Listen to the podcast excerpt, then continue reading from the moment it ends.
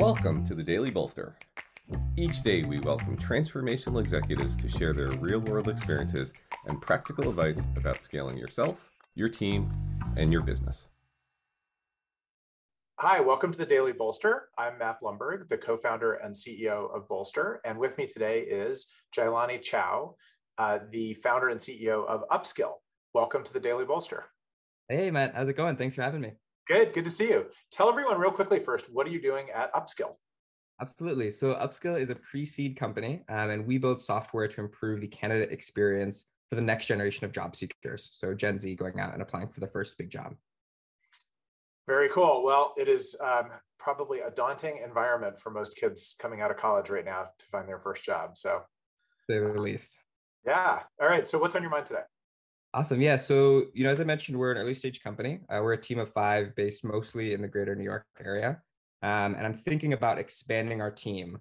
So, top of mind for me is who I'm bringing into the company and particularly the sort of places that we're sourcing them from, how I think about building company culture. So, if I'm bringing on engineers that might be in other parts of the country, might be in other parts of the world, how do I think of building and maintaining a strong company culture that is productive, that is positive, that people feel welcomed in?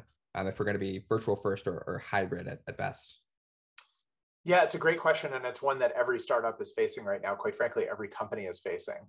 And uh, you know, I, I, think it's it's interesting. At the beginning of the pandemic, when everyone moved to Zoom, every company said, "Oh, this is great. We're never going to go back into the office again. We're never going to need to you know spend money on rent or see each other."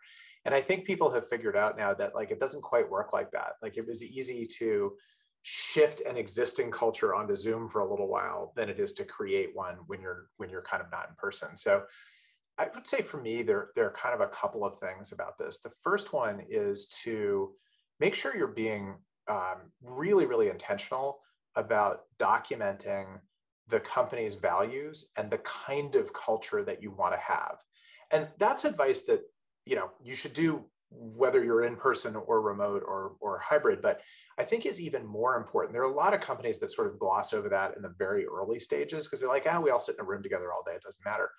Yeah. Um, but when you're not in a room together all day, it's even more important to get the, to you as the founder and then get the team's assistance or buy-in around, you know, what are the principles by which we want to operate? What do we want this place to be like and feel like? Mm-hmm. So I think that's the first thing. Right.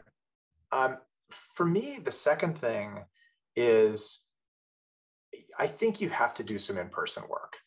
And, you know, when everyone's scattered across the country, it's hard. When everyone's scattered across the globe, it's even harder. Um, I don't think you necessarily have to get people together more than once a year, although you benefit from doing twice a year or even four times a year, or maybe it's once a year for everybody and you know two or four times a year for a leadership group as the as the organization gets bigger. Right. uh, but there's just no substitute for uh, actually being together in person to build relationships. Um, and we found you know at bolster which is still an early stage company we're only 30 or 35 people ourselves that once a year with everybody and then a couple other times with leadership is is a really good cadence. And we use that time together um, we really guard it fiercely because there's not that much of it and we use it very intentionally to to do things that are better to do in person so we try not to just co-work um, mm-hmm. when we're all together we try to do things like um, feedback or professional development um, things that require collaboration things that drive um, community social events um, doing service work in the community you know just things that get everybody mixing together and getting to know each other as humans. Yeah. Um, so even if you're scattered across the globe you know figure out how to cost effectively do that once a year and i think there's some real benefits you get from it. And then the third thing i would say is um, you know be uh, intentional about using online um, which you're going to be like, you know, if you're hybrid, most of the minutes are going to be online. Figure out mm-hmm. ways of using um, online channels to mix business collaboration and social things. And I don't know that there's a formula for this. Um, you know, a lot of companies do um, games with everybody online once in a while, like a you know sort of end of the work week Jackbox TV type game or you know if you google like online scavenger hunt for teams you're going to find 72 options. They're not very expensive you know pay someone 100 bucks to facilitate a, a game show or an online scavenger hunt. Um, you know those things aren't the same as doing them in person but that doesn't mean that you shouldn't do them. Um, but we've found some other things um, that i think are, are, pretty helpful as well. Um, you know for example we use uh, we live in slack which most startups do um, and we have a couple of Geekbots set up in Slack that ask a given channel, which could be the all hands channel or it could be a group. You know, every week you get a ping of a few questions, highlight of your weekend, low light of your weekend, top goal for the week. You know, are you red, yellow, green today? Um, and just keeping some kind of baseline momentum of conversation going in, in Slack, um, we found to be really helpful. Another thing we've done that's pretty fun is we changed the way we do all hands meetings um, you know, old school all hands meetings where like CEO founder gets up and talks the whole time. Um, now what we do is we actually have um, a rotating chair every week. So every week it's literally a different person in the company.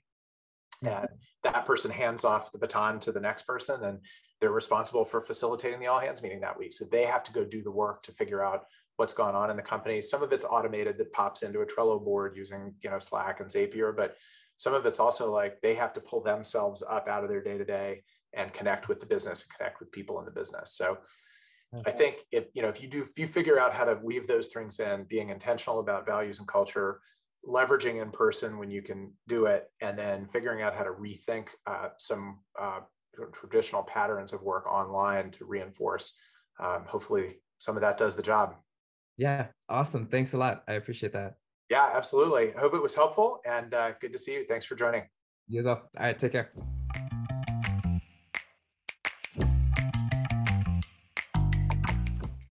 This podcast is brought to you by Bolster, the new way to find the right executives. We supercharge startup growth by matching CEOs with transformational executives, mentors, and board members without the hassle of traditional talent sourcing. Start searching for free at bolster.com.